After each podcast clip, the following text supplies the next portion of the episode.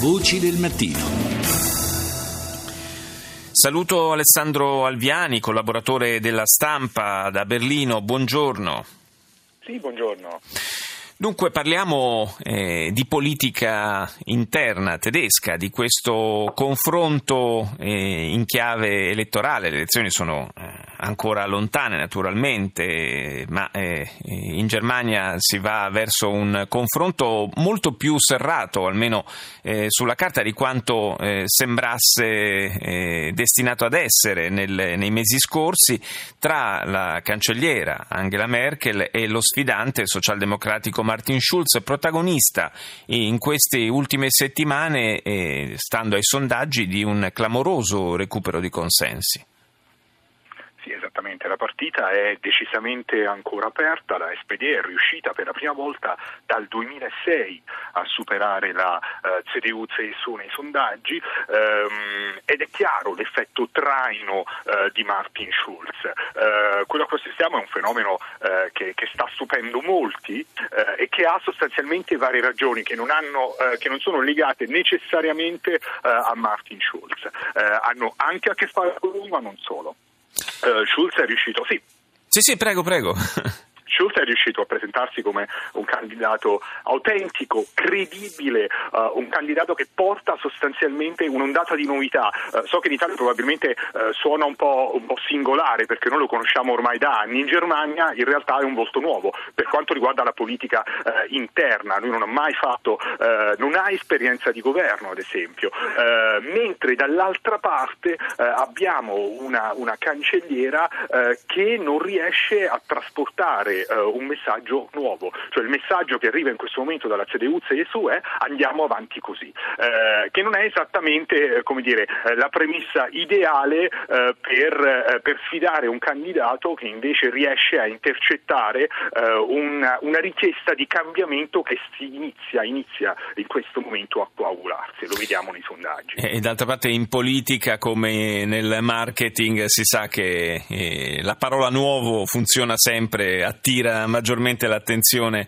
del pubblico, ma eh, c'è un, un, dato importante dal punto di vista politico che è quello eh, del tentativo, eh, questa volta apparentemente riuscito, dell'SPD eh, di smarcarsi eh, un po' da, da, da quella eh, da, da, quell'appiattimento, possiamo dire, sulle posizioni anche della CDU che in questi anni di grande coalizione è stato un, forse anche inevitabile esattamente. Um, Schulz, eh, l'aspetto più interessante secondo me in, questa, eh, in quello che stiamo eh, vedendo in questi giorni è che Schulz in realtà dal punto di vista programmatico non, ehm, non, porta nulla di veramente di radicalmente nuovo. Cioè il messaggio di Martin Schulz è abbiamo bisogno di più giustizia, giustizia sociale in, in, Germania ed è sostanzialmente un classico tema della SPD. È lo stesso a cui si erano appellati già eh, Steinmeier e Steinbrück, eh, candidati cancellieri che poi alla fine eh, hanno eh, incassato delle sonore batotte.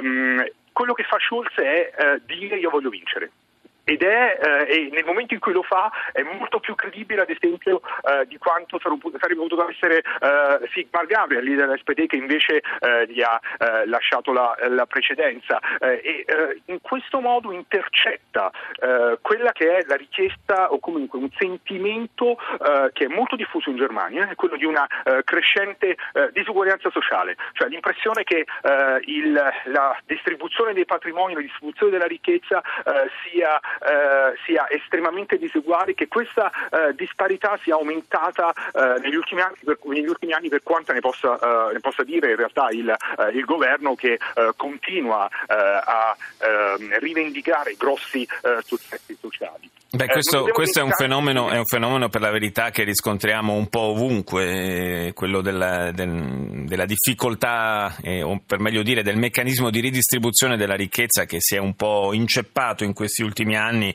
eh, e che sta causando un po' ovunque un impoverimento, ad esempio, del, del ceto medio. Forse riportare questi temi al centro del dibattito politico in Germania in prospettiva potrebbe avere degli effetti interessanti anche a livello europeo, quindi indirettamente anche per noi italiani. Credo, credo, credo decisamente di sì. Eh, su questo punto dobbiamo aspettare eh, le prossime settimane perché eh, Schulz dal punto di vista programmatico finora è rimasto molto vago. Eh, ad esempio non ha risposto ad una domanda centrale qui in Germania eh, che è quella della patrimoniale. Schulz vuole la patrimoniale oppure no? Ehm, a, a, marzo verrà, eh, ci sarà un congresso straordinario della SPD in cui verrà eletto nuovo leader del partito, a maggio ci sarà poi un, un congresso in cui si parlerà del, del, programma. Non dobbiamo dimenticare un punto fondamentale sì. che è il problema di credibilità ehm, del, eh, della CDU-CSU, eh, cioè ehm, eh, Seehofer, il leader dei bavaristi della CSU, eh, ha criticato per un anno e mezzo Merkel, eh, in particolar modo sulla politica dei rifugiati e all'inizio di questa settimana è stato sostanzialmente costretto a una svolta a 180 gradi presentando Merkel come la candidata comune della CDU-CSU. Ecco, ehm, avrà di sicuro dei problemi a questo punto eh, a eh, convincere eh, una parte della sua base eh, che quella politica, cioè quel, ehm, quell'esponente politico Angela Merkel che eh, ha attaccato per, eh, per, un anno e mezzo, ecco, ora è la candidata ideale.